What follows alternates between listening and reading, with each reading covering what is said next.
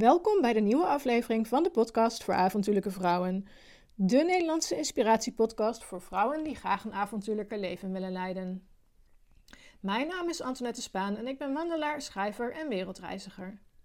In deze aflevering ga ik in gesprek met Olympisch kampioen keirin Elis Lichtlee. Ze vertelt in deze podcast onder meer over de weg naar Rio en hoe zij van jongs af aan al een avontuurlijk leven leidde als topsporter. Ook hebben we het over jezelf motiveren, gaan voor goud en uiteindelijk de keuze maken om te stoppen. Daarnaast hebben we het over het moederschap, de keerzijde van de medaille en praten we over hoe vrouwen, ook met een maatje meer, te motiveren om vaker op de fiets te stappen. Omdat ik steeds meer vragen van jullie krijg over bijvoorbeeld tips voor solo hiken, mijn favoriete gear, de beste trails en meer, heb ik speciaal voor jullie een pagina gemaakt met al mijn tips, favoriete outdoormerken, bestemmingen enzovoort. Je vindt hem op avontuurlijkevrouwen.nl slash tips. Wil je de podcast ondersteunen en tegelijkertijd ook de eerste stappen zetten naar een avontuurlijke leven? Dit kan door mijn e-book in 10 stappen naar een avontuurlijke leven te kopen. In dit boek neem ik jou aan de hand van 10 verschillende stappen mee naar een avontuurlijke leven. De kosten van het boek zijn 10 euro, 1 euro voor elke stap. Meer info vind je op de website avontuurlijkevrouwen.nl. Gewoon een kop koffie doneren kan ook. Dit kan via avontuurlijkevrouwen.nl slash doneren. Ik wens je heel veel luisterplezier bij deze aflevering van de podcast voor avontuurlijke vrouwen.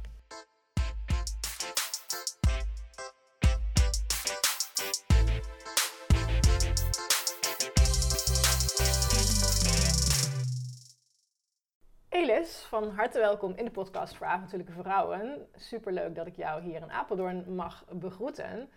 Ja, ik kan me eigenlijk niet voorstellen dat er mensen zijn die jou niet kennen. Maar mijn eerste vraag is eigenlijk toch altijd wel: wie ben je en wat doe je?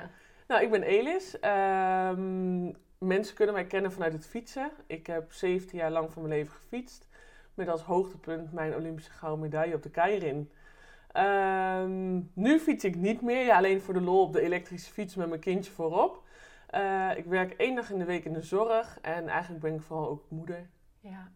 Ja, ik kwam jou op het spoor door. Um, je hebt een, een of twee talks gegeven voor mijn collega Maartje van Entrepreneur. Die zal ik ook nog even pluggen in deze podcast. um, en ik kreeg tot twee keer toe een bericht van uh, iemand die, daar, die erbij was: van Anto, jij moet Elis voor je podcast vragen.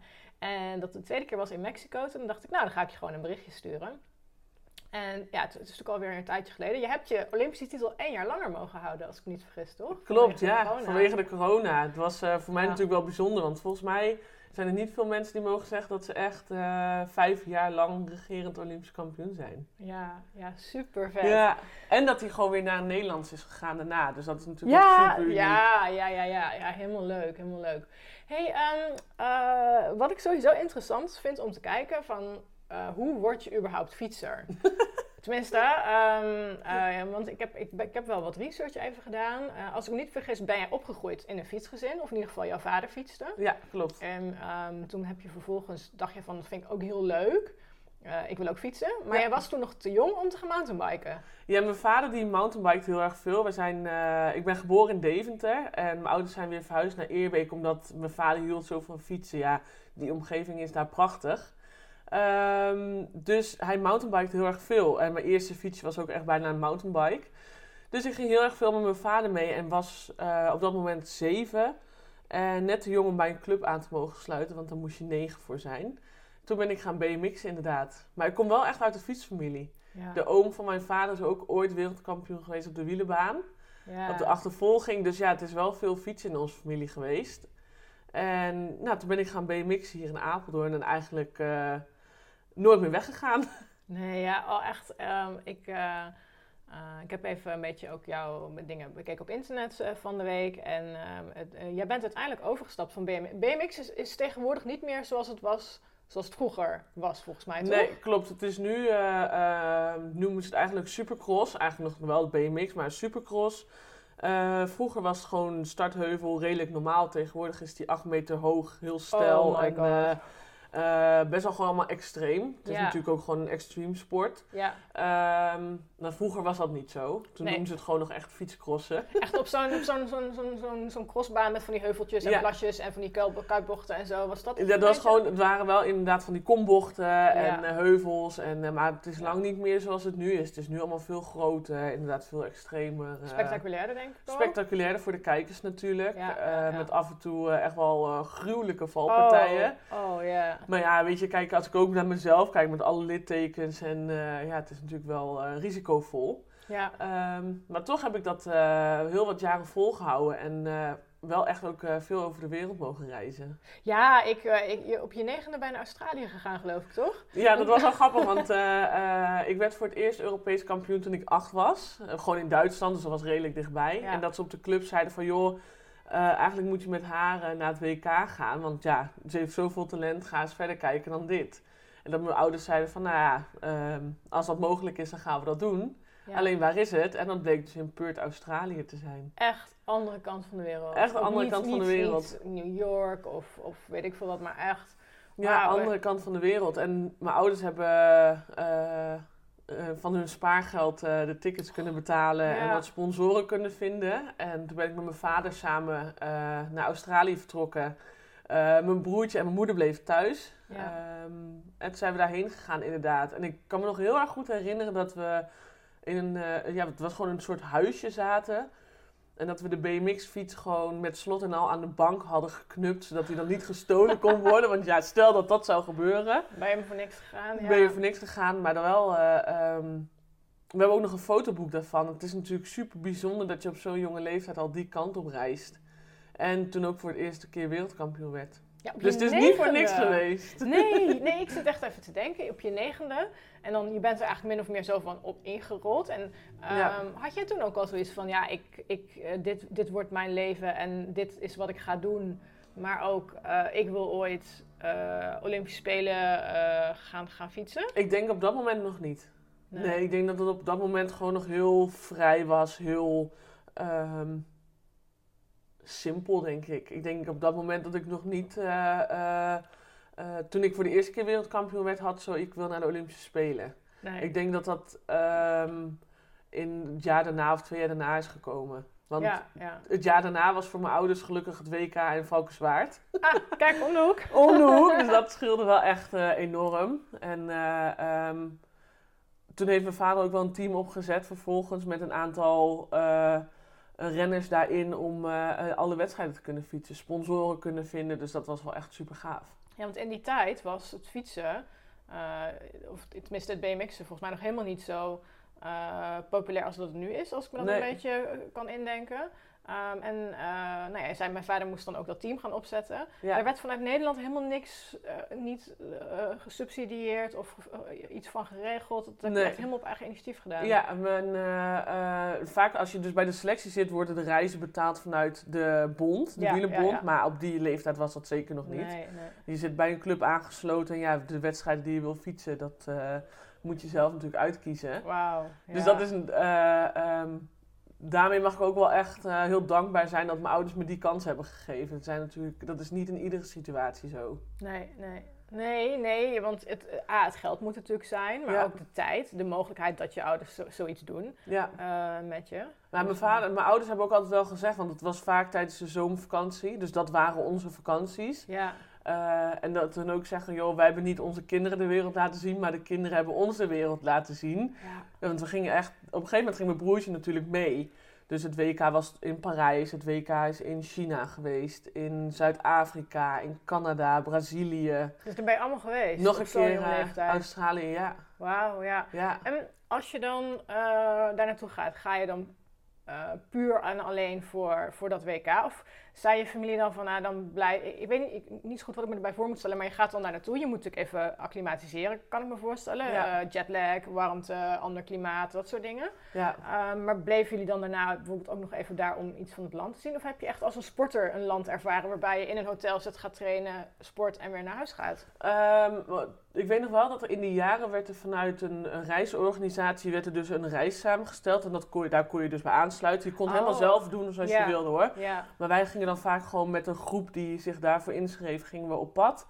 Eh, bijvoorbeeld toen we naar China gingen, hebben we nog wel het plein van de Hemelsvrede gezien en de verboden stad. Ja, ja, ja. Ehm, dus dat eh, zie je dan allemaal wel. Eh, Australië zijn we bijvoorbeeld in een dierenpark geweest. Ehm, dus we gingen wel vaak met die groepsreizen mee, zodat je nog wel iets ging zien Ja, van het land ja. zelf. ja, precies. Dat je wel het idee hebt van, oké, ik ben ook in Australië geweest of in China Ja. geweest. Ja, Maar weet je, het, het gekke is dat je op zo'n jonge leeftijd echt niet beseft wat je allemaal aan het doen bent. Ik denk dat ik nu, sinds ik ben gestopt met fietsen, heel erg ga beseffen van hoe bijzonder het is geweest wat ik allemaal heb gezien van de wereld. Ja, en ik denk misschien nog, nu nog juist helemaal wel nu met de pandemie, dat we ineens alle grenzen gaan dicht. Ja, Dat we ineens niet meer zomaar de wereld over kunnen reizen. Ja. Ehm, en, en dat we ineens weten van, goh, maar eh, wij mogen met ons Nederlandse paspoort überhaupt heel blij zijn dat we eigenlijk overal ter wereld welkom zijn. ja, Dat we dus een visum moeten aanvragen of wat moeten betalen om ergens naar binnen te mogen. Ehm, maar dat wij eigenlijk best wel goed hebben hier. ja. En ja, dat realiseer ik me ook terdege weer vanwege mijn werk. Dat het, dat het gewoon een bevoorrechte positie is dat we überhaupt dit soort dingen mogen doen. En eh, mensen mogen inspireren op deze, deze Ja. manier. Ja, en helemaal zeg maar, als je zo jong bent, dan gebeurt het ook voor je gevoel. En laat je het ook Ja, allemaal gebeuren. ja. En eh, besef je het nog niet zo. Want ja, weet je, kijk, heel veel mensen op, mijn, op die leeftijd hadden niet zoveel van de wereld gezien als dat ik nu had gezien. Nee. En ook eh, nu op deze leeftijd dat mensen tegen mij zeggen van... joh, maar heb je dan eh, niet heel erg veel gemist in je jeugd qua stappen en dat soort dingen? En dat ik ook zeg van nee. Nee. Ik heb zoveel van de wereld mogen zien, zoveel mooie mensen mogen ontmoeten.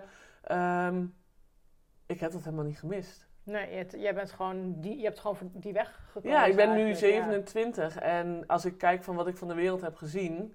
dan menig leeftijdsgenoot heeft dat niet gezien hoor. Nee, nee, en eh, volgens mij is het wel zo dat als je andere culturen ziet, dat, dat je ook gewoon, dat doet ook wat met je. Bij mij tenminste hoor, als ik Ja, in. Azië ben of ik was februari was ik in Mexico, dat ik ook echt denk, ja, de mensen rennen zich hier de benen uit hun lijf om mij van eten te voorzien of een boottochtje te bezorgen of het naar mijn zin te maken. Ehm, en ik, ik betaal ze daarvoor met geld wa- wat ik dan via mijn eigen bedrijf verdiend heb. Wat ben ik een lucky bastard dat ik Ja. dit mag doen. En dat we ook gewoon ons weer realiseren in dat we het in Nederland best goed hebben. Ook qua, eh, qua ziekenhuizen, qua zorg, qua alle voorzieningen. Ja, zeker. Ehm, dat we toch wel fijn zijn dat we hier geboren zijn. En, ehm, Zeker, want ook toen ik ging baanrennen, gingen natuurlijk, eh, eh, moesten we vaak voor wereldbekers ook naar het buitenland. ja, En een van de mooiste landen waar ik toch wel ben geweest is ook Colombia. Ik, dat Ja. blijft gewoon echt een trigger. Ik, dat Colombia, gewoon dat, eh, de vibe daar en de mensen en ook wel af en toe natuurlijk het, eh, het spannende daar. ja, ja. Maar het blijft echt een bijzonder land. Ik zou er graag nog echt wel een keer weer heen willen. Ja. Ja, Colombia is wel echt upcoming als ik een beetje begrijp zo om mij heen van, eh, van mijn reizende vrienden en vriendinnen. Mijn zusje die zou, volgens mij zou die in coronatijd, had ze een ticket geboekt, maar ja, Oh. ging natuurlijk niet door.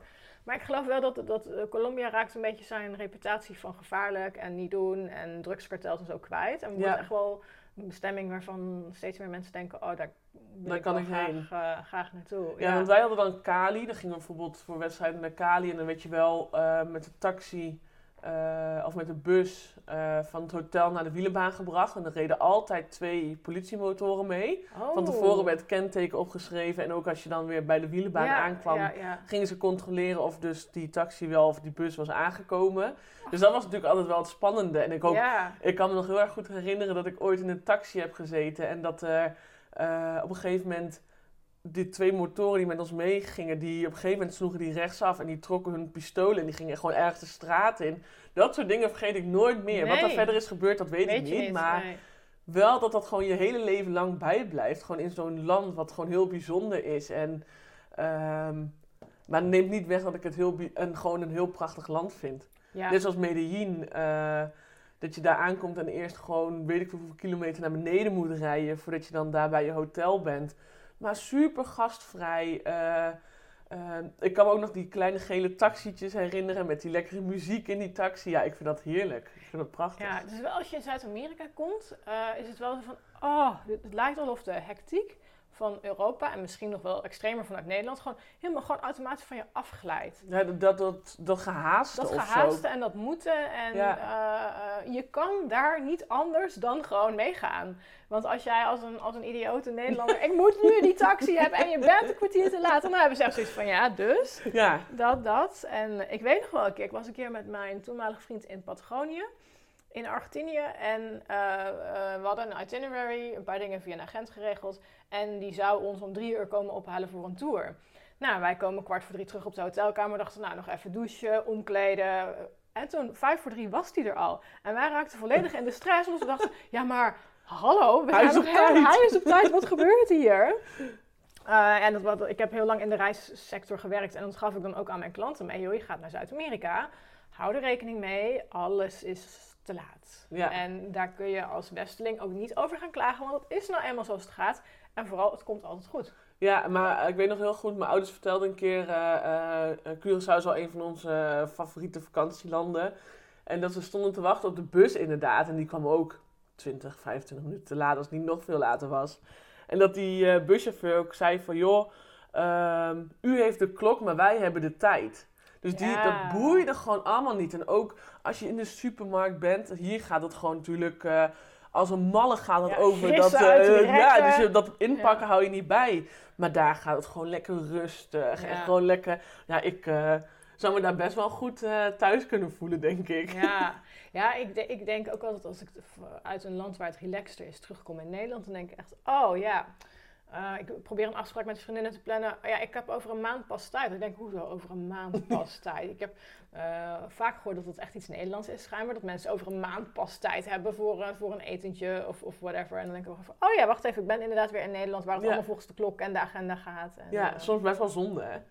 Ja, het is- ik had het er gisteren met, eh, met Maartje ook nog over, toevallig. Van ja, dat het gewoon soms best wel zonde is dat we zo volgens de klok en de agenda leven. In Ja. plaats van gewoon kijken van waar hebben we eigenlijk zin in vandaag. Wat brengt de dag? Kijk, natuurlijk, je moet ook af en toe afspraken maken. Kijk, wij hebben dit ook gewoon van tevoren ingepland. Ja, Maar je kunt, we kunnen ook meer zeggen met z'n allen van, nou, we- hoe brengen we het weekend door? Nou, we kijken wel even waar we zin in hebben. ja. Want ik weet vaak helemaal niet of ik een maand van tevoren zin heb om naar een verjaardag te gaan. Misschien Nee. heb ik wel hoofdpijn of ben ik ongesteld of whatever. Daar heb ik helemaal geen zin in. Nee, precies. Ja, Alleen ja, als ja. er genoeg chocola is, dan kom je Ja, dan. dat is, al- dan is het altijd goed. Chocoladetaart of appeltaart. Maar ook Ja. eh, zoals eh, eh, wij zijn dus ook een keer met het team zes weken naar Nieuw-Zeeland geweest. Ja, dan zie je wel veel ook van het land zelf. Ja, niet normaal mooi daar gewoon. Ja, we hadden het er al over. We hadden het er net over dat jij natuurlijk jaar. een half jaar Ja. heen gaat. Maar gewoon ook ja, die, die kustlijn en dat, eh, dat landschap daar lijkt een beetje gewoon op dat Microsoft-achtergrond, zeg maar, met Ja. die heuveltjes Ja, en zo. ja, ja, ja, ja. Ja, het is echt prachtig. Ja. En ehm, als je dan op zo'n trainingskamp bent, ik had het opgeschreven, dat je in de podcast die ik had geluisterd zei van, oh, trainingskamp Nieuw-Zeeland, ik ben echt in Nieuw-Zeeland gek. Het liefst zou ik daar gaan wonen. Ja, Maar ja, dat mag niet, eh, of kan niet zomaar. En ik vind het ook wel heel erg ver. Het is niet, je gaat even op bezoek bij familie. Maar Nee. mijn doel is wel om er drie maanden per jaar door te brengen. Dat heeft nu even stilgelegen, maar ik wil het weer gaan oppakken. Ehm, als je dan op zo'n trainingskamp bent, waarom ga je dan bijvoorbeeld helemaal naar Nieuw-Zeeland? Ehm, en, en hoe, ehm, want ik heb altijd een enorme jetlag als ik die kant op Ja. ga. Dat ik, echt, ik heb bijna een week nodig om te herstellen. Waar trainen jullie dan? Ehm, nou, het was een periode dat het hier dan eh, winter is. Dus dan is het daar natuurlijk gewoon goed weer. En we hadden daar ook een wereldbeker. Ah, dus vandaar, we gingen ook voor de wereldbeker daarheen. Ehm, maar we gingen wel bijvoorbeeld twee weken, anderhalve week van tevoren al daarheen. Inderdaad, om te wennen aan het klimaat, de baan, eh, jetlag inderdaad. Dat je dat allemaal voorbij bent. Ehm, en vervolgens inderdaad, omdat het hier dan slecht weer is, blijven we gewoon daar. Omdat je daar ook wel gewoon goed kan trainen. Ja, dat is helemaal waar. Je zit natuurlijk met omgekeerde seizoenen. En hier in, Nederland hoef je in de winter eigenlijk de weg natuurlijk niet op. Tenminste, Nee, dat wil je eh, niet. Nee, ik zie wel eens, ik rij regelmatig van eh, Arnhem naar, eh, naar hier in Apeldoorn. En het is een hele geliefde weg, de weg Ja. tussen Arnhem en, en ook voor wielrenners. Ja. en dan zie ik ze in de winter wel eens en denk ik, oh joh, jij liever dan ik hoor. Ja, Dus, maar dan inderdaad kun je, en wij natuurlijk als baanwielrenners waren natuurlijk vaak binnen. Maar ja, dan, als je dan daarheen kunt, en ook denk ik gewoon qua geld, dan kun je het maar beter gewoon zo goed besteden. Dan Ja. dat, eh, dat je weer terug gaat. En, want het gebeurde natuurlijk vaak genoeg dat we op een, ehm, een paar dagen van tevoren maar bij een wereldbeker waren. Dan gingen we op de maandag, als het weer klaar was, gingen we ook weer naar huis. Ja, dan had je Dus dit was wel ja. een uitzondering dat we echt lang bleven, zeg maar. Ja, ja, ja. Ja, en je hebt wat van het land gezien. Dus, En we hebben ja. wat van het land gezien, ja. mooi. Maar ik weet nog wel heel erg goed, want ik had toen ik fietste altijd eh, eh, lange nagels en zo. Ik deed Ja. mijn nagels altijd. Ja, En ja, tijdens die zes weken daar moest dat een keer gebeuren. Dat ik daar zat in zo'n salon. En dat er op een gegeven moment gewoon een Nederlandse vrouw naast mij zat. En die Ja. woonde daar dan. ja. En je hebt dan ook gewoon Nederlandse winkeltjes die gevuld zijn met eh, eh, Nederlandse producten zoals drop en pindakaas. Ja, geweldig. Ja, klopt. Ik, ik eh, refereer ook vaak, eh, als ik over Nieuw-Zeeland schrijf, daaraan dat de Nieuw-Zeelanders verschrikkelijk vriendelijk zijn. Heel welcoming. Ja. Maar ook dat eigenlijk bijna iedereen kent wel iemand uit Nederland. Of heeft Nederlandse roots. Of zijn buurman heeft Nederlandse roots. Ja. We hebben echt wel die verbinding ook met dat land. Ja, En, net zoals eh, Australië natuurlijk ook wel eh, eh, zo'n land is. Ook prachtig. Ja, het is weer heel anders. Hè. Het is ook de, de, de verscheidenheid. En de, en de beesten in Australië vind ik echt. Ja. Ik denk, een, zo bijzonder. Een kangoeroe. Wie bedenkt überhaupt die anatomie van een kangoeroe? Dat is toch te gek dat er een beest in een buidel dat het hupst? Ja, ik Ja, kan daar niet genoeg van krijgen. ik weet nog wel dat we ook met eh, eh, mijn broertje samen inderdaad foto's met koala's en zo. Ja, Ja, dat kan alleen daar. Dat kan is- alleen daar. En dat, maak je ook, dat moet ook in zo'n land als daar natuurlijk zijn. Eh, Ja. En dat je dat dan mee hebt gemaakt, ja, ik ben er alleen maar dankbaar voor. Ja, wat mooi dat je, dat je die dankbaarheid ook gewoon voelt en ervaart. Maar ik heb dat echt vooral eh, nu ik ben gestopt. Ja, ja. Dat ik dat heel erg ga bedenken van, joh, ehm, ik heb dan nog wel eens contact met twee teamgenoten van, eh, uit de selectie. En dat ik ook wel eens heb gezegd van, joh, wat een tijd was dat, hè. Ik heb ooit gewoon een keer een EK gehad in Guadeloupe. Jeetje. Maar Guadeloupe is natuurlijk eh, van Frankrijk. Ja, Dus we vlogen dus naar Guadeloupe. Nou ja, dat ligt de hoogte van Curaçao en zo allemaal. T- hartstikke tropisch. ja. Ga je naar Guadeloupe? Ik denk dat heel veel mensen niet eens weten waar, eh, waar het ligt of wat het is überhaupt. nee. En wij vlogen daar dus heen voor een EK.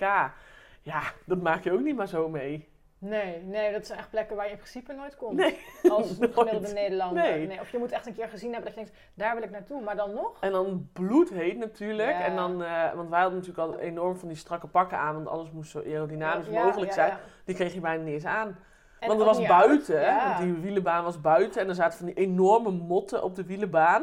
Ja, die leven daar natuurlijk, dus die gaan daar ook. eh, Ja. Maar ook die pakken kreeg je gewoon niet aan. Dat was gewoon natuurlijk omdat je zo aan het zweten Oh, was. joh, en, eh, Ja. Maar je hebt het wel meegemaakt. Ja, ja, ja, ja.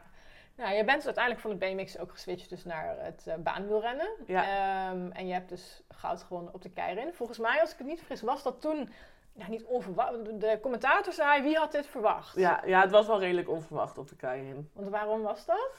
Want, eh, voor mijn, even voor de luisteraars, de baanwielrennen heeft diverse onderdelen. Dus Ja. het is volgens mij niet zo dat je één onderdeel van het baanwielrennen Nee, doet, je kunt eigenlijk het baanrennen ehm weer onderverdelen in eh, de lange afstand en de korte afstand. Eigenlijk Mhm. net zoals een beetje in het schaatsen.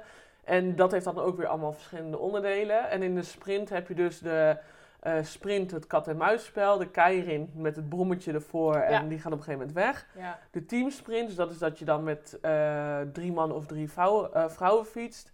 En je hebt dan de 500 meter tijdrit of de kilometer voor de mannen, zeg maar. ja. Dus dat zijn eigenlijk een beetje de vier onderdelen in de sprint. En ehm, ja, sprint was ik eh, ook tijdens het WK had ik zilver gehaald. Eh, ik was Europees kampioen op de sprint, dus veel meer mensen hadden dat denk ik gedacht. Terwijl ik ook Europees kampioen op de keirin was. Alleen op wereldniveau had ik nooit keirin gepresteerd. Keirin was altijd het laatste onderdeel op een WK. ja. Dus dan had je al ehm, de teamsprint gehad. Je had de sprint al over twee dagen gehad en Ja. de 500 meter. En dan kwam als de vijfde dag kwam nog de Weet je, keirin. als het staartje nog erbij, oh die doen we Ja, dus vaak was ik al helemaal kapot. Omdat ik dan Ja. vaak alle onderdelen reed. Dus nou, dan lag ik in een van de eerste rondes lag ik eruit. Ja, ja, ja. En eh, ehm, ja, de keirin kwam als eh, tweede onderdeel tijdens die Olympische Spelen. 500 meter tijdrit doen ze al niet eens meer tijdens de Olympische Spelen. En dat ik de eerste ronde doorging en dat ik dacht, oké, niet verwacht, maar we zijn een ronde verder en het ging best goed. Ik won mijn kwalificatie. En eh, alles deed dus op één dag gelijk verrijden, dus de halve finale kwam er achteraan. En die ging eigenlijk helemaal niet goed. Ik ehm, reed daar ergens helemaal achterin. Ik liet me wegdrukken door iedereen, reed daar super onzeker. Het sloeg helemaal nergens op. Alleen het geluk voor mij was dat er een valpartij gebeurde en dat ik daar precies onderdoor kon sturen. Oh. En dat ik als tweede alsnog over de finish kwam. Dat is echt mijn geluk geweest. Of ik had wel zo'n eindsprint moeten trekken, maar dat was bijna nooit gelukt. En ehm, toen stond ik in die finale en dat, ja, dan sta je met zes vrouwen in die finale, dus de kans op een medaille is heel groot. Ja, En dat mijn coach ook tegen mij zei van, joh, ehm, als je iets wil, moet je het zelf doen. Jij weet waar je goed in bent. Had je ook de, de ja oké, heeft tussen aanhalingstekens maar toestemming van de coach om hier zo voluit te gaan, omdat er daarna nog andere onderdelen kwamen? Dat boeide niet. Dan Dan, maakt dan hem- dan- moest gewoon... Er die- moet gewoon een medaille ja, gehaald worden. ja, dus jij mag gewoon, eh, zo voluit. Je je had niet iets van ik ga inhouden, want Nee. er komt. Oké. nee, nee ja. zeker niet. Want eh, eigenlijk, eh, ieder onderdeel waar je aan meedoet, geef je gewoon de volle 100%. Ja. En helemaal natuurlijk als je in zo'n finale staat. Ja, weet je, je bent met z'n zessen. Je hebt gewoon 50% kans dat je erbij zit. Daarom. Dus ehm, we hadden helemaal een scenario bedacht. van, nou ja, weet je, je, je eh, trekt een nummertje voordat je aan de startlijn staat. We hopen niet dat we te ver achterin zitten. Want er wordt natuurlijk de kans... eh, als iemand vooraan rijdt en je wil inhalen, moet je veel meer snelheid hebben om ja, in te en halen. buitenom denk ik ook. Buitenom, Ja, ja. En ja. ik zat in de finale met de regerend Olympisch kampioen. Ik zat met de wereldkampioen. Ik zat met eh, oud wereldkampioen. Niet zomaar wat. Dus het was niet zomaar wat. Nee. En eh, ik weet nog heel goed dat ik nummer 5 trok. In Van de die, zes. eh, van de zes. Dus ik zat helemaal achterin. Ja, en dan eh, moet je gaan bedenken wat ga ik doen. Want dan sta je er alleen voor. Je hebt er geen coach meer. Die kan op de kop gaan staan. Maar dat helpt toch allemaal niet meer. Dus ja, je zit er achterin. En die, eh er rijdt een derny voor, noemen ze dat. Een ja, zo'n mannetje op een brommer. Brommer, en die Ja. brengt eh, de groep zeg maar op snelheid. Dus Ja. die geeft je af met 45, 50 km per uur. Ga je, stuurt, stuurt die weg. Dan is het aan jullie zes om het uit te zoeken. Dus die scooter ging, of die derny ging weg. En het meisje achter mij, een Oekraïense, die, ja, die gaat al aan. En dat ik bij mezelf denk, maar als ik nu niet meega... en ze rijden straks op kop 60... moet ik wel met zoveel meer snelheid overheen komen. Dat ga ik niet redden. Nee. Dus op dat moment bedenk ik me geen eh, moment dat ik naar voren moet. Dus ik zit op een gegeven moment met nog 2,5 ronden te gaan. Dan rijd ik al redelijk vooraan. Ja, en ik dacht bij mezelf, dit is wel echt de meest domme actie die ik had kunnen doen. Want je trekt het eigenlijk aan voor de rest. Die zitten uit de wind, dus die kunnen er gewoon op een gegeven Ja. moment overheen. Of Ja, die, ja, die ja. kunnen er langs. Maar er kwam helemaal niemand. en met nog een ronde te gaan dacht ik echt van, nu moeten ze toch wel komen. Waar blijven jullie? Waar blijven jullie? Ja. En met een halve ronde te gaan ben ik nog gaan opstaan. Gewoon gaan staan, omdat ik dacht van ik moet laten zien dat ik nog iets heb. Ja. Een soort van eindsprintje, terwijl echt mijn benen die sprongen bijna uit elkaar van het zuur. Nou, dan rij je door die laatste bocht en ik heb daar zo'n foto van dat eigenlijk iedereen gewoon een soort van boven elkaar rijdt. Maar niemand kan er meer langs. Ja, te gek. Ik, ik, Ik had wel het Ja. gevoel dat er iemand langskwam hoor, want er kwam op een gegeven moment een Engelse nog ja, redelijk in de dichtbij. finish was het, was het gewoon een klein stukje. Of een klein stukje. Ja, Het, ja. Uiteindelijk de finishfoto is een half wiel, dus dat is echt wel heel erg veel. Maar ik had voor mijn gevoel, zij kwam nog zo hard van rechts. eh, dat ik dacht van, ik ben tweede, maar ja, hallo, ik had een zilveren medaille, dus ik was super blij. Ja, En op dat moment rijd ik een rondje en ik zie die één voor mijn naam staan. Nou ja, dat was bizar. ja. En mijn ouders waren daar, dus ja, dat was helemaal... eh, Ja, Ongelooflijk. Oh, dat is ongelooflijk. En ook voor hun heel bijzonder, denk ik. ja, Ook wel een soort van, misschien een soort van kers op de taart. Van, nou, ze heeft het gewoon gedaan. gehaald. Ja, ja, en helemaal, je bent 22. Ja, dat Ja, was joh. de eerste Olympische Spelen. En Ja. ja. ja, het was heel erg bijzonder. En helemaal fijn omdat ze inderdaad erbij konden zijn. Ja. En mijn broertje erbij. En, eh, ja, die wil je toch allemaal gewoon knuffelen ja, dat dan? was echt bizar. Dat was echt Ja, ja. gekkigheid. ja, ik zie, ik zit kippenvel. Dat is echt... ehm, en krijg jij zelf ook nog kippen als je het terugziet op televisie? Of Ja. je hoort, ik, ik, ik kan me voorstellen dat het zo'n moment is dat je altijd nog weer denkt... Ja, nee, zeker. Ja. Als ik de filmpjes ook zie en het commentaar en alles erbij. En eh, eh, de eerste keer als je het zelf terugziet, denk je van, nou, ik word tweede. Weet je, voor je gevoel van, ga ik het halen, ja of nee? Ja, Tuurlijk haal je het, want ja, je weet het ook wel. Maar ja, het blijft zo'n bijzonder filmpje. Omdat je daar natuurlijk al die jaren voor hebt getraind. Je hebt daar werk voor geleverd. Ja, Dat. Dit was echt inderdaad de droom die je als klein meisje had om naar de Olympische Spelen te gaan. Ja, dan weer die gouden medaille, ja. ja. En dan doe je het op je 22ste al. Ja, Dat is echt, eh, ehm, als ik me niet vergis, dat is vrij jong voor een Olympisch kampioen. Of is dat wel Ja. een beetje, eh, want ja, en dan ben je dus 22. Ja. Ehm, en dan eh, heb je dat je, heb je op dat moment enigszins het gevoel gehad van, oké, ik heb alles gehaald, of ik heb gehaald wat ik wilde halen, wat nu? Ehm, nou ja, ik had veel meer in mijn hoofd zitten van, joh, eh, over vier jaar zijn weer de Olympische Spelen. Ja. Eh, dus die titel wil je verdedigen. Ik had sowieso de dagen daarna nog de sprint. Ja, wat ja. natuurlijk over drie dagen verdeeld was. En daar ben ik vierde geworden. Ja, ik denk dat het ook een soort van mindset, dat het, in je, het gaat in je kop zitten natuurlijk. Dus Ja. ja, dat eh, helemaal kapot ook als ik dit interview zeg maar na de tijd zie. Ik ben gewoon helemaal op. Ja, je roept mijn, be oh, mijn benen. Ja, maar dat was inderdaad ja. na de keirin gelijk. Maar die sprint, zeg maar die drie dagen daarna nog, ja, dat, je bent gewoon helemaal gesloopt. Dus ja, dat, dat niet meer helemaal de gewenste resultaten. Maar alsnog vierde. en ja, dan ga je natuurlijk werken aan Tokio, want Tokio is daarna vier jaar daarna. Maar dat... eh, Dat werd, geen, werd dat Tokio, maar dat wisten, wisten we toen ook nog niet. Nee. nee, nee, nee. nee. En ehm, Maar ook trouwens van Brazilië heb ik niet meer veel gezien. Nee. Alleen Nee. eh, ehm, ja, eh, de, eh, de weg van het Olympische dorp naar het Holland Heinekenhuis heb ik dan gezien. Ja. En ik heb wel de Copacabana gezien, maar ook niet veel meer dan dat. Dus Nee. ik zou eigenlijk daar ook nog wel graag een keer terug willen. Ik was er die zomer ook in Rio, zit ik te denken. Ja, ik was er in september. Dat was daarna dan. Ja, ja want ik, ik moest voor mijn werk naar Zuid-Amerika. En ehm, eh, dat is wel grappig. Ik zit er even terug te rekenen. Ja, dat was ook in 2016. En ik, was op, ik, ik zat in een hotel op de Copacabana. En ik zag inderdaad voor de wielrenwedstrijden... hadden ze geloof ik daar de start-finish of, of, of, of iets. Er waren van die afdingen nog op drukking... eh, Oh ja, dat Af- zou wel kunnen, ja. Van die stickers en van van, stickers die... en zo. dacht ik, oh ja, Ja. ik sta nu gewoon daar. Ja. En, maar het- Volleybal was daar ook en zo allemaal. Dat was Ja. allemaal daar op de Copacabana volgens Ja. mij. Maar ja, Rio is ook, ja, eh, de, de meningen verschillen, maar Rio is ook niet echt een stad waar je nou even lekker in je eentje als vrouw doorheen gaat. Ik- werd wel van alle kanten gewaarschuwd. En het was mijn eerste keer in Rio dat ik ook echt dacht, oké, eh, geen tassen mee. Ja, wat doe ik met mijn mobiel? Die had ik gewoon in mijn BH gestoken. Ja. Ik had een, een briefje met ge- lokaal geld dat ik in mijn jas zak. Ik had voor de rest alles bij mijn hotel achtergelaten. Ik dacht, nou ja, weet je, dan, als ik dan eh, bestolen word, dan is mijn mobiel weg. Nou ja, zwaar en, Ja. eh, en wat, wat cashgeld.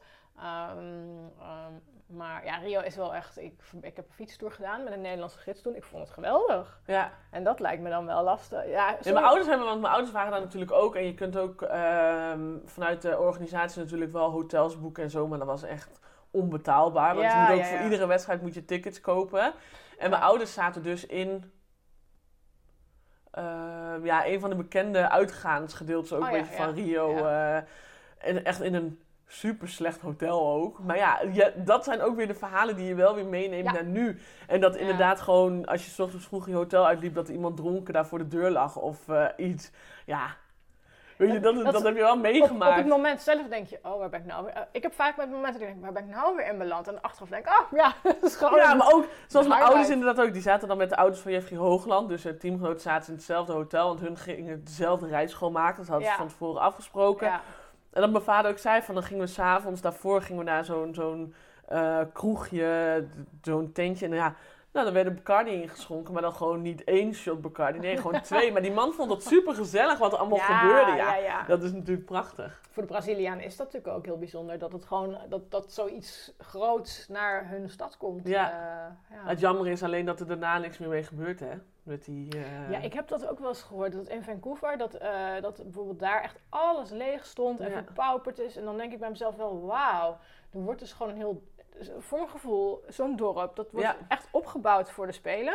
Ja. Ehm, maar dat, is, dat, dat zijn gewoon appartementjes dan? Of, Ja, maar ehm, het scheelt dat die in Brazilië al wel waren verkocht daarna. Ah, dus die appartementen, ja, wel, ja, maar zoals de wielenbaan, die werd niet meer gebruikt. Dus dat ziet er dan uit als echt iets heel lelijks. Terwijl ze in Tokio hebben ze gewoon een bestaande baan gebruikt. Ja, ja, ja, dat is ook het meest logische natuurlijk. Ja, ja, ik, ja, dat is ook wel... Als je dan bedenkt van wat zo'n spelen dan allemaal niet mag kosten, opleveren. Ja, dat is niet dat je denkt, wauw, dat is bizar wat daar allemaal in, eh, al in omgaat. Ehm, en uiteindelijk ben jij, want je was 22 toen jij eh, won. En toen ben je op je 24ste ben je uiteindelijk gestopt. Ja. Ehm, waarom, wat is dat?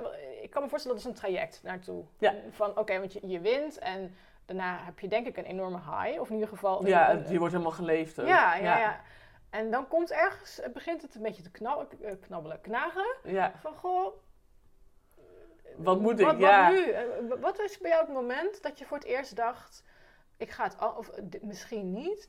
En ehm, ik refereer dan even terug naar mijn eigen momenten waarin ik grote beslissingen nam. Dat ik ook meteen zei, ja, maar dat kan helemaal niet. Ik ben ook benieuwd van, heb jij, Mhm. was er een intern stemmetje in jouw hoofd dat zei, ja, maar je kan niet stoppen of dat, dat kan helemaal Tuurlijk, tuurlijk, want je zit in een hele vertrouwde omgeving. Het Ja. is eh, je inkomen, het is eh, een veilige basis. Ja, Het is natuurlijk eh, super safe allemaal.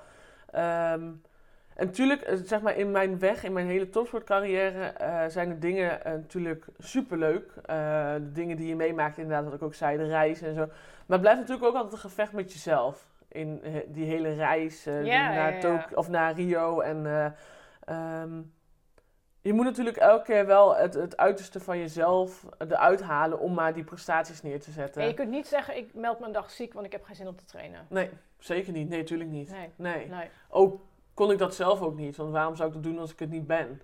nee. Dus ehm, toen ik Olympisch kampioen werd, heb ik een. Ik had al tijdens de Spelen een blessure. En nou ja, daarna helemaal behandeld daarvoor. En dat duurde zeven maanden. Mm. Ehm, daarnaast ging ook nog onze coach ging weg. Onze vertrouwde coach die vertrok naar Nieuw-Zeeland. Die werd daar eh, Oh. eh, coach. Kan ik die, eh, opnemen? dus die ging daarheen. Ehm nou ja, toen zaten we van. En het moment natuurlijk ook van je bent Olympisch kampioen.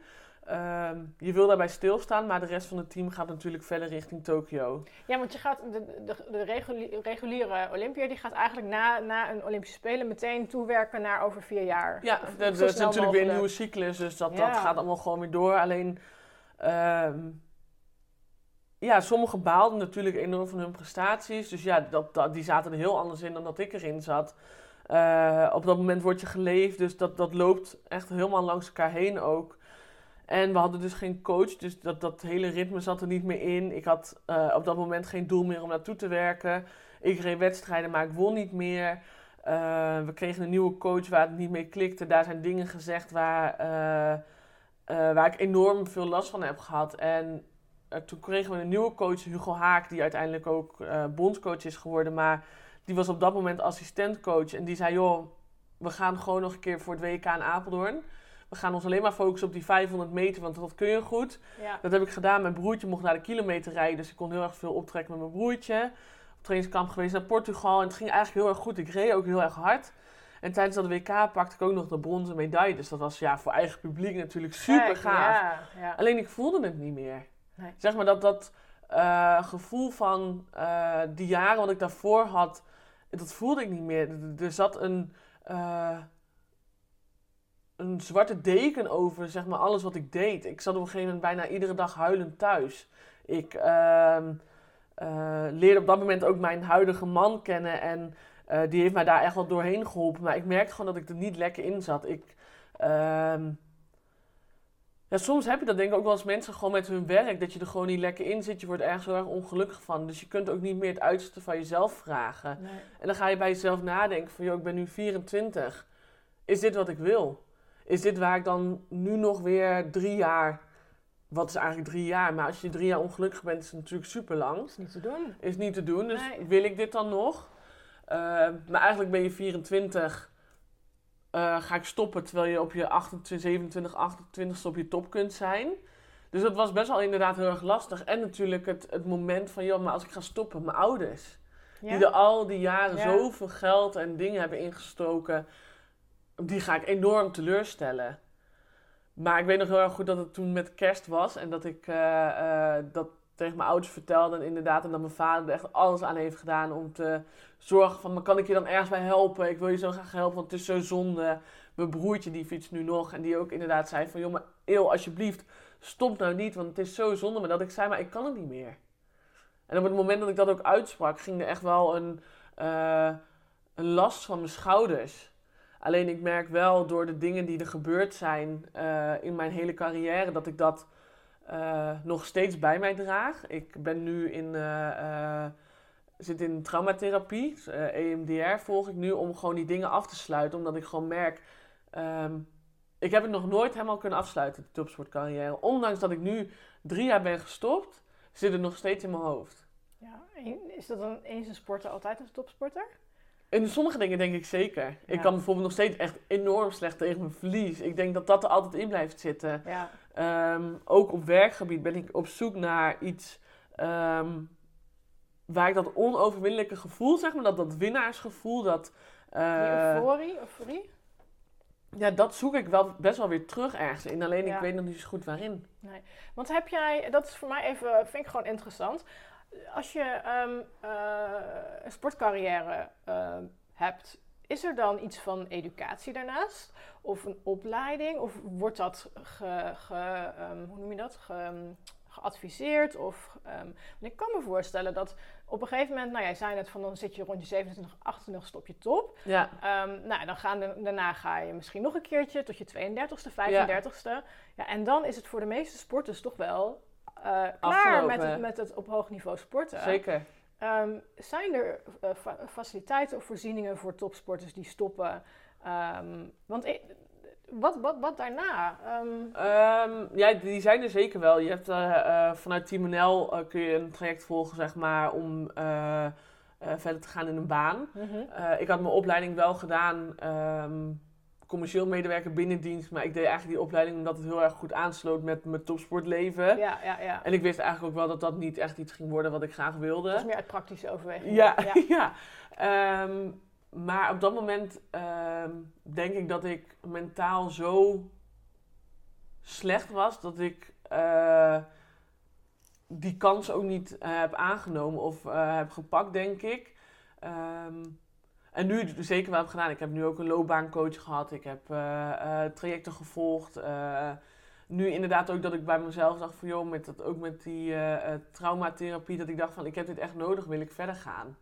Ja. En het, ik zie het ook niet als iets wat, een, wat stom is om die hulp te vragen. Ik denk alleen dat je jezelf heel erg verder kan helpen. Ja, ik heb vorig jaar EMDR gehad. En Het is echt. eh, verschrikkelijk heftig. Ik weet niet hoe jij het ervaart, maar ik lig daarna echt kapot op de bank. En dat kan wel tot twee dagen doorduren, kon het bij mij.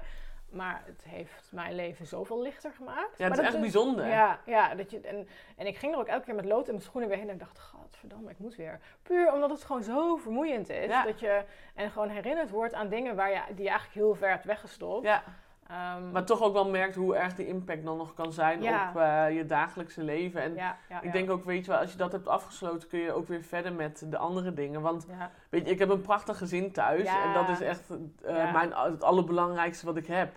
En ehm, ik weet ook wel dat ik veel meer eh, kan dan dat ik nu doe, zeg maar. Ook gewoon op werkgebied. En dat wil ik gewoon straks weer gaan ondervinden. Ja, en gaan ook Want het leven is nog veel te mooi om... Ja, ja, je bent eh, 27. Je bent 27 en je hebt nog echt nog een heel... Ja, ik ben... Ik had straks, straks even over... Ik ben inmiddels 41.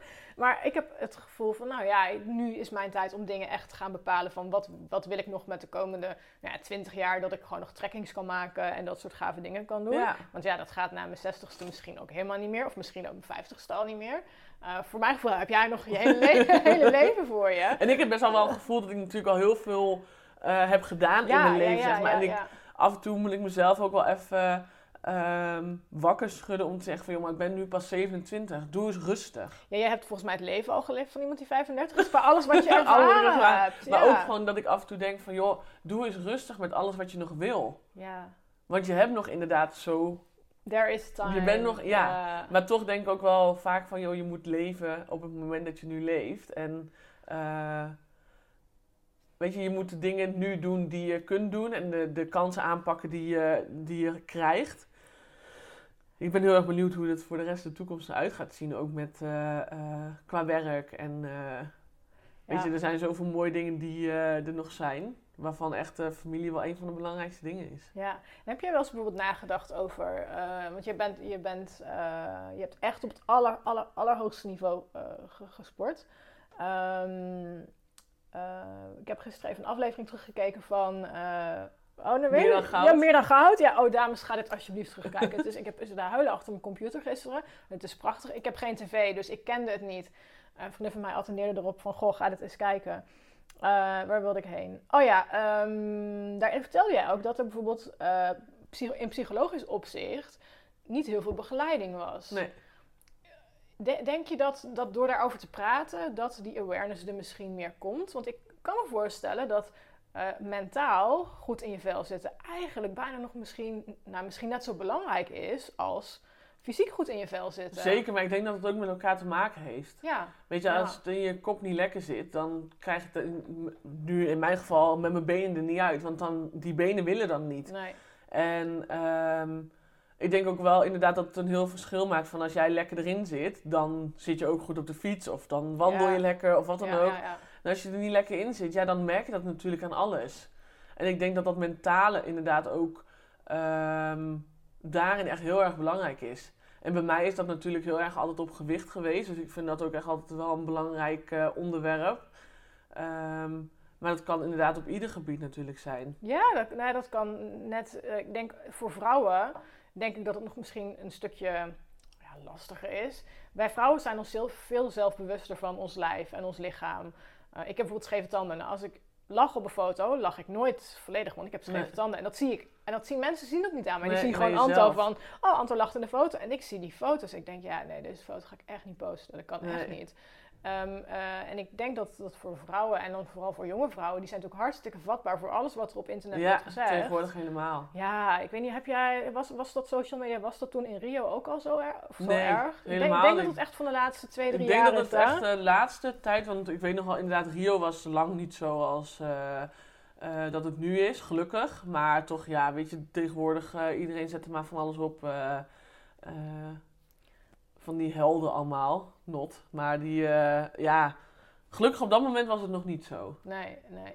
Nou, ik denk bij mezelf wel, als ik weer eens een keer een kut comment krijg, om het gewoon even zomaar gewoon te zeggen, Ja. dan denk ik echt, ja, dat is vast een of ander zielig, oud, lelijk iemand die toch totaal geen idee heeft waar hij of zij over praat. Het is altijd heel... En, en zou je datzelfde recht in mijn gezicht zeggen? Als je me tegenkomt op straat, Ja, zou je naar mij toe komen en zou je zeggen... Wat een klote podcast maak jij. Wat een dom gelul. Nou, ik denk het niet. Want het op internet gooien Ja, het internet is natuurlijk veel makkelijker. makkelijk. En het is ook, eh, tegenwoordig zei je het tegen elkaar, of het, eh, vroeger zei je het tegen elkaar eh, voor de televisie, dat iemand een rare jurk aan had of iemand... Ja, en tegenwoordig wordt alles maar op social media gegooid en dat is natuurlijk wel echt... het- ik heb het zelf meegemaakt toen ik verslag deed van de Olympische Spelen van Tokio. Ik zat daar in de studio. Ik was zelf al echt maanden van tevoren me druk aan het maken over wat mensen van me zouden vinden, wat ik aan ging trekken, hoe ik ging zitten. Ehm, omdat ik al bang was zeg maar, voor die negatieve eh, eh, mensen, zeg maar, al die negatieve reacties. En uiteindelijk gebeurde dat ook. En ik kreeg ook via, eh, mijn, persoon of via mijn website, iemand heeft mijn contactformulier ingevuld. En ehm, maar ook zo pijnlijk, zeg maar, dat iemand dan zou zeggen: Nou, je zou wel trots op jezelf zijn met je 180 kilo en bla bla bla. Terwijl ik daar zit, zeg maar, om eh, commentaar te geven, eh, verslag te doen van de Olympische Spelen, van iets wat ik heel erg leuk vind. Ik zit daar niet om mezelf af te laten zeiken door mensen die nee. eh, heel veilig op hun eigen bankje maar gaan twitteren en weet ik wat allemaal, of mijn contactformulier gaan invullen. Nee, ik zit daar om mensen iets te leren over baanrennen en mijn passie met hun te delen. ja. En dat maakte het zeg maar, daarin ook wel weer heel erg lastig om dan vervolgens verder te gaan. ja, ik denk eerlijk gezegd dat de mensen die dit soort dingen doen, die hebben geen idee.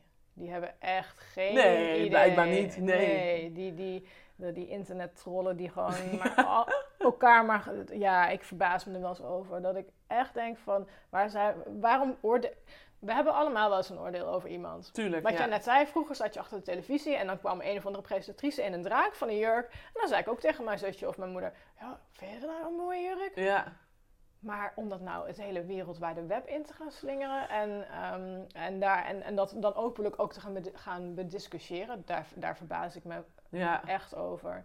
En ik denk dat wij als vrouwen heel vatbaar zijn ook voor wat, ja, wat anderen over ons zeggen. Vatbaarder dan mannen. Ja. Ik Maar ja, ik denk dat iedereen daar wel last van heeft. Maar weet je, ik heb nu wel door de laatste jaren heen ook geleerd van... joh, je moet je omringen met de mensen die je positieve energie geven. Die ja, ehm, belangrijk voor je zijn en de echte doen, zeg maar. En bijvoorbeeld wij gaan nu in september gaan we trouwen. Weet je, wij doen geen groot feest. Nee, we doen het met de mensen alleen die ons echt lief Ja. zijn. ja. Ja, hoe mooi is dat? Wat, wat wil je eigenlijk nog meer? Dat Ook heb ik ook. anderen, Weet je, dat... ja. eh, eh. Ik vind het veel waardevol inderdaad om gewoon me te omringen inderdaad met de belangrijke mensen in mijn leven. Nou ja, en, die heb je.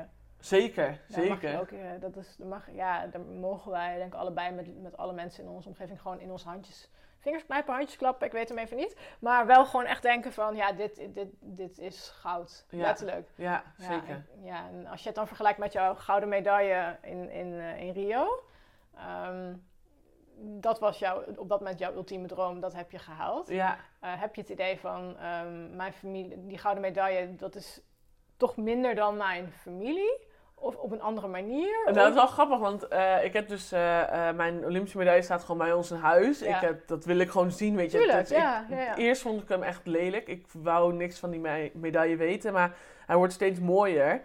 En ik heb hier toevallig eh, eh, bij Diana een, foto laten, een portretfoto laten maken van Leo, ons zoontje. En heel mooi laten afdrukken door eh, Emily van Board Ja, Canvas. ja, ook ja, ja. even, ken ik ook, ja. Maar die staan dus allebei op een plankje bij ons in de woonkamer. En dat we dat naast elkaar hadden gezet. En dat eh, ehm, mijn man ook zei van... joh, maar dit zijn je twee grootste prestaties in je leven. Ja, mooi. Heel mooi met elkaar verweven ook. Ja. Nou ja, je kreeg een hoestbui. Hoest dan wel, een kriebeltje. Ehm, even kijken. Ja, ik ging jou vragen. Je, hebt, eh, jij wil je graag inzetten voor vrouwen met een maatje meer... die eh, te gaan stimuleren eigenlijk te gaan Mhm. fietsen. Ja. Ehm, is dat een, nog steeds helaas een belemmering voor vrouwen om op de fiets te stappen, denk je? Ehm, ik denk het wel. Ik denk dat het voor heel veel vrouwen, als je een strak pakje aan moet, dat het toch best wel een dingetje is. En dan ga ik meteen vragen, waarom zou je een strak pak aan moeten als je op de fiets gaat? Ja, ja. dan krijg je een beetje zo'n... zo- ik vind het vrouwen idee, vind ik altijd shrink it en pink it. Ik weet niet of je die term kent. Zo van, nou, laten we het gewoon... De, de- laten we er een mannen- of een vrouwenvariant van maken. Strakker en laten we het roze maken. Ehm, ik mountainbike wel eens. Ik zit nooit in een fietsbroek op de fiets. ik, vind het gewoon, ik vind het gewoon geen porum. En dan denk ik, ja, weet je, ik doe wel gewoon een lange, lange legging bijvoorbeeld aan. Ehm, ja, maar op lange termijn zit dat niet lekker. Nee, dat, dat is waar, dat is waar. Ja, ja, ja, ja. en dan misschien fietsen. Nou, het hoort er gewoon een beetje bij. Ja, ja het, zi- het ziet er ook wel raar uit als je inderdaad fietsers ziet die dan niet een wielrenbroek aan hebben. Net als dat je geen helm op hebt, vind ik ook een ding. Ja, ja, ja. Nee, maar het zijn inderdaad wel... ehm, je voelt jezelf ook gewoon niet helemaal comfortabel natuurlijk als het heel strak zit. En ehm, weet je, we doen er allemaal lacherig over als we een eh, net iets zware man op een te dure fiets zien. En dat is allemaal heel grappig. Ja, ja. Maar vrouwen met meer rondingen is toch vaak al wel een dingetje. En ik heb het natuurlijk zelf ondervonden. Ehm, dus ik zou me daar wel erg graag voor willen inzetten. ja. Ja. Eh, want ik denk wel dat wij nog een lange weg te gaan hebben op dat gebied. Dat denk ik Want ook. we roepen, we roepen natuurlijk wel van, we zijn... oh, Ik moest even checken of ik hem weer had aangezet. Eh, wij zijn natuurlijk allemaal, er komt natuurlijk steeds meer van body positivity naar voren. En eh, ik denk ook door het hier ook weer aan te stippen, dat het ook weer gewoon een stukje awareness Mhm. is. Ja. Ehm, maar in jouw geval, dat het misschien ook helemaal, je hebt wel gewoon goud gewonnen.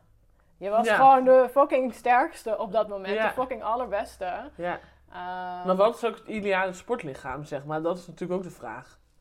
Ja, goede vraag. Dat, ja, ik kan me voorstellen dat dat voor een hardloper is dat heel anders dan voor een baanwielrenner, Fietser voor, of, voor een eh, skier. Of, ja. of, eh, maar aan de andere kant, het gaat er wel om wat dat lichaam, wat dat kan. Ja, zeker. En, ehm, maar ook hierin, zeg maar, met het fietsen. ehm, ik denk ook dat het met een, bijvoorbeeld een sportschool is het tegenwoordig net zo. Eh, er lopen meisjes eh, met prachtige, prachtige lichamen, zeg maar, rond, eh, die in crop tops, in eh, strakke legging eh, daar rondlopen.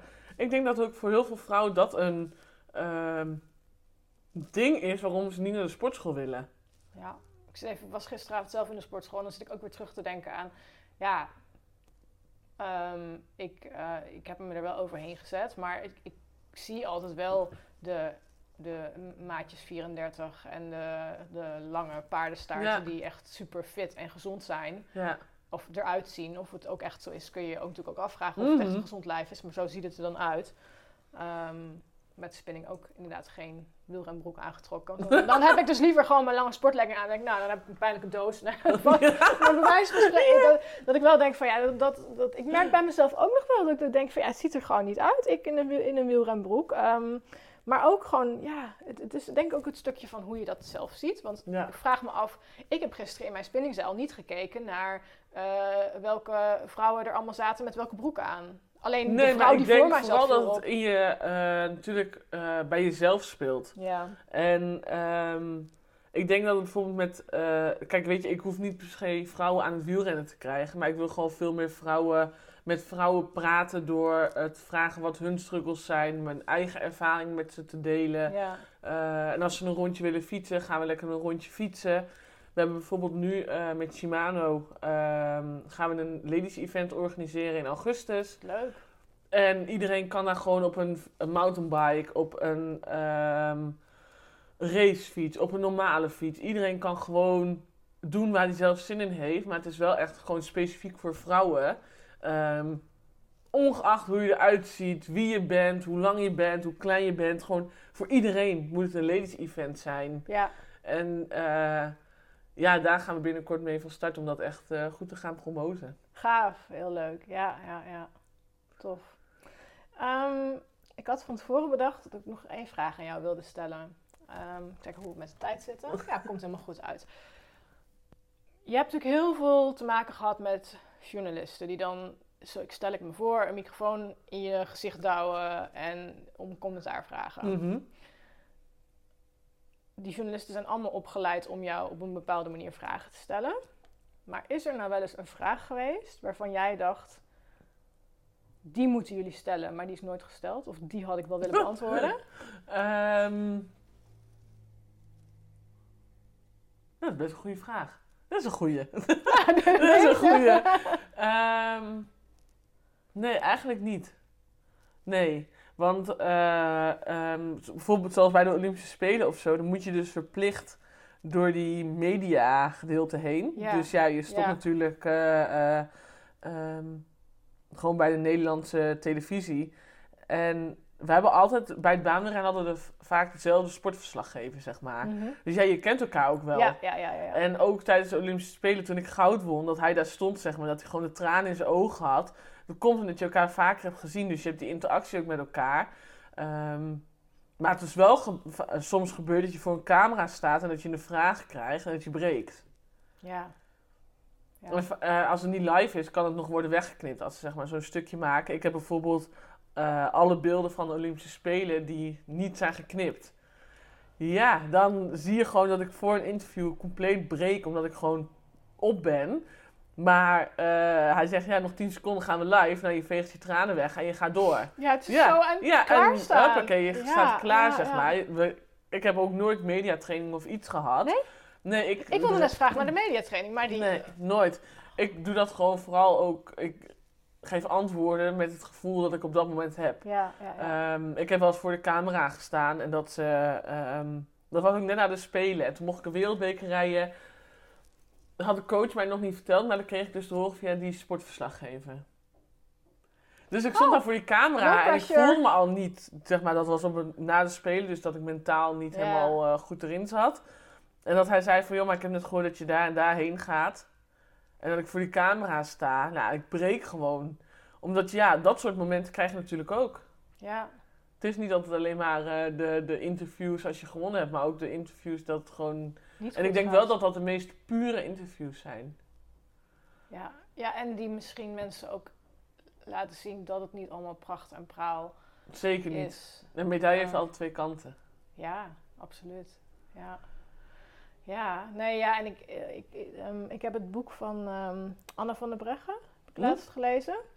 Die won volgens mij ook goud in Rio, toch? Als ik me niet vergis. Ja, ja, Ja. zeker. Ja, en dan... Door, de, door eh, zeg maar, dat was met de valpartij Ja. van eh Annemiek van Vleuten. Klopt, ja, ja, Ja. ja. En ehm, daardoor denk ik wel dat ik... Dat je, dat je net even een ander kijkje krijgt op het leven van een topsporter. Zeker. Wat er allemaal bij komt kijken. Ja, hoeveel jullie moeten laten om iets. kijk, wij kunnen zeggen optioneel. Ah, op zondagochtend geen zin om naar de sportschool te gaan. Nou, ik zet mijn les wel door naar maandag. Bijvoorbeeld, hè. ja, En eh, als ik een dag geen zin heb om te werken, dan ja, in mijn werk kan ik dan zeggen, dan schuif ik het ook een dagje door. Ehm, maar de, de, de, de, de winnaarsmentaliteit die jullie moeten hebben, ja. dat is, dat is ongelooflijk. En alles wat je ervoor opgeeft. Want het is ja, want je kunt er natuurlijk wel voor kiezen om het niet te doen. Maar dan sta je ook je eigen droom in de weg. Ja. Je kunt zeggen, ik ga die training niet doen, maar je staat jezelf dan in de weg. Dus ja. ja, En soms, dat, dat zei de coach ook altijd, van joh, als je zo meteen op het podium staat en je staat op die nummer 1, ga je echt niet denken aan deze zware training. Nee, nee, nee, Nee. nee. Heb jij dan nog een boodschap? eh, ik heb nog twee vragen. Ja. Heb jij dan nog een boodschap voor vrouwen die ergens voor aan het trainen zijn? Dus dat kan voor, in mijn geval, er zullen veel luisteraars bijvoorbeeld aan het trainen zijn voor een meerdaagse trektocht.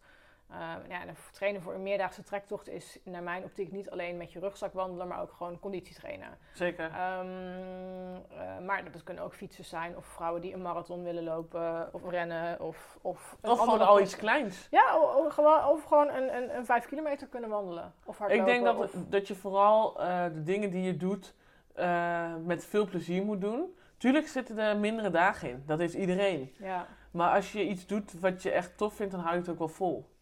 ja. En het is echt niet erg als je een mindere dag hebt. Nee, nou dat vind ik... ah, ja. Maar dan, ja. ik ben zondag geweest hardlopen. Of ik had een intervaltraining. Ik vind hardlopen echt verschrikkelijk. Ik doe het om conditie op te bouwen. En ik stapte mijn bed al uit en ik dacht, mijn benen doen zeer. Ik had gewoon vermoeide benen. Ik dacht, oh, dit is niet. En ik kwam ook thuis en ik dacht, ik ben totaal niet tevreden over. Want het ging gewoon niet. Nee. Maar toen dacht ik, oh, wacht even, stemmetje in je hoofd uit. Ik ben wel gegaan uiteindelijk. En dat gevoel wat je dan daarna Ja, hebt, van, ik heb voelt wel- heel fijn. Ik heb het wel gedaan. En achteraf denk ik, ja, weet je, het is goed. Want het kan niet altijd alleen maar up, up, up zijn. Nee. Dat kan gewoon niet. Dat kan ook niet. Dat is onmenselijk ook dat het altijd alleen maar goed gaat. En ik Ja. denk dat je juist ook weer leert van de eh, tegenslagen, zeg maar. Ja. Nou ja, juist. En dat het daarna ook gewoon weer beter kan gaan. Ja. ja. Ehm, en ehm, voor de vrouwen eh, met een maatje meer, wat zou je nog tegen hun willen zeggen over naar buiten gaan, fietsen, bewegen, sporten? Dat je het gewoon moet doen. Dat je gewoon jezelf moet zijn. Dat, eh, ik, dat is natuurlijk best wel een, een tegenstrijdig ding, omdat het natuurlijk in mijn eigen hoofd ook nog, eh, dat je er niet zoveel van moet aantrekken. Maar zorg er in ieder geval voor dat je je omringt met de mensen waar je je fijn bij voelt. Ga dan fietsen met iemand waar je je wel prettig bij voelt en niet met iemand waar je je niet prettig bij voelt. Zoek die mensen gewoon op. Want ze zijn er ongetwijfeld. Er zijn sowieso groepen waar je mee kunt fietsen. En er zijn, eh, weet je, de gemiddelde maat in Nederland is niet meer maatje 38. Nee. Er zijn genoeg vrouwen die het fietsen leuk vinden, die een iets groter maatje hebben. Zoek die vrouwen op. Ja. Ga lekker met die mensen fietsen. Ga met die mensen naar de sportschool. Eh, of bijvoorbeeld zoek dan een personal trainer waar je je fijn bij voelt. En ga bijvoorbeeld een, eh, met z'n tweeën naar zo iemand toe. Ja. Maar zorg in ieder geval dat je je gewoon altijd lekker comfortabel voelt. ja, dat maakt het een stuk makkelijker. Ja. Ja. En inderdaad, eh, denk ik ook, als je daar hulp bij nodig hebt, zoek die hulp. Want het is echt niet erg om die hulp eh, daarin te zoeken. Nee. Ik want weet je, kijk, eerder werd dat gezien als een soort van zwakte. Ik denk dat je dat alleen maar als een heel sterk punt moet zien. Dat je jezelf wil verbeteren en dat je er gewoon jezelf blij mee maakt. Ik denk eigenlijk dat iedereen in Nederland een coach of een psycholoog of mentale hulp zou kunnen Ja, zou, nou, niet zou moeten, maar we hebben allemaal dingen waar we mee struggelen. Ik, Ja. ik geloof het niet als, als, als mensen zeggen van nee hoor, ik ben helemaal in orde. nee. Eh, dat is niet. En dat het eigenlijk het taboe wel eens gelift mag worden over dat je zegt van oké, ik ben bij een psycholoog of ik doe deze therapie. Of, want het leven wordt er alleen maar mooier van. Zeker, zeker. En ik eh, ervaar dat nu zelf ook door die therapie. Ja, af en toe denk ik wel, eens, ik ben er te laat mee begonnen. Maar ja, dat weet je natuurlijk niet. Dat is ook achteraf. Dat is allemaal Ja. achteraf. Nou ja, dat is met heel veel dingen. Eh, aan de andere kant, je doet het wel. Je bent Ja. nog hartstikke jong. Je hebt nog een heel mooi leven te gaan. Zeker. Ehm, nee, ik heb nog eens, eens nog één korte vraag. heb je ooit wel eens gedacht, ik wil weer gaan fietsen? Of was het, is, het, is het ook echt helemaal klaar klaar? Ja, het is wel klaar. Ik had ja. toevallig eh, van de week met mijn man nog over. En eh, dat hij zei van, maar als je dan zo over die landen praat en zo, mis je het dan niet? Toen zei ik, maar dan, zeg maar, het enige wat ik inderdaad mis, zijn bijvoorbeeld dan die reizen. Ja, Ehm, en eh, die wedstrijden winnen, zeg maar. Want ik wil altijd in alles winnen, ik wil altijd in alles de beste zijn. Ehm, maar je, je komt niet zomaar aan die top. nee, en dat is natuurlijk een hele weg. Ja, En Ja. ehm, ik had het voor geen goud willen missen, dat Nee. hele traject, die hele reis. Maar als ik zie hoe gelukkig ik nu ben en eh, hoe eh, trots ik ben op onze zoon Leo, hoe fijn ik me voel thuis bij Emmo, dan denk ik van ja, maar dat is me zoveel meer waard. ja, nou mooi gesproken. Ehm, voor de vrouwen die meer over jou willen weten, eh, waar kunnen ze jou vinden online? Ehm, nou, op eh, Instagram ben ik wel heel erg actief. Gewoon onder mijn eigen naam Edith Nichtlee. Facebook doe ik wel veel.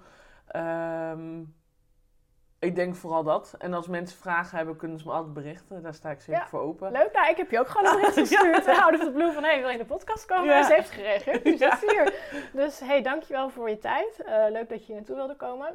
Ik Jij heel veel succes met je traject richting Nieuw-Zeeland. Ja, ja, joh, dat is bizar hoe dat... eh, ik zat vanmorgen in de auto en dacht, oh, misschien moet ik mijn ticket maar eens gaan boeken. Want nu kan het allemaal in één keer weer. Ja, Dus het gaat hard in één voordat keer. iedereen straks die kant op wil. Ja, oh, dat zal toch wel gebeuren, denk ik. Eh, maar goed. Nou, misschien kom ik je nog eens een keer tegen. Mijn zusje woont in de buurt van Eerbeek. Ik ben daar vaak aan het wandelen. Dan zwaai ik even naar je. Is goed, doe maar. En ik wens jou niks dan heel veel geluk en liefde Dankjewel. eh, in de toekomst. Gaat goed komen. Mooi zo. Hopelijk heb je genoten van deze podcast en hebben we je geïnspireerd om een avontuurlijker leven te leiden. Luister je deze podcast op iTunes, dan zou ik het tof vinden als je me 5 sterren waardering wilt geven. Wil je meer weten over mij of een van de gasten? Kijk dan op avontuurlijkevrouwen.nl en volg het Avontuurlijke Vrouwen-account op Instagram. Ook is er de besloten Facebook-community voor avontuurlijke vrouwen, waar je kunt connecten met like-minded dames. Lid worden kan eenvoudig door een lidmaatschapsverzoek in te dienen. Voor nu bedankt voor het luisteren en graag weer tot de volgende keer.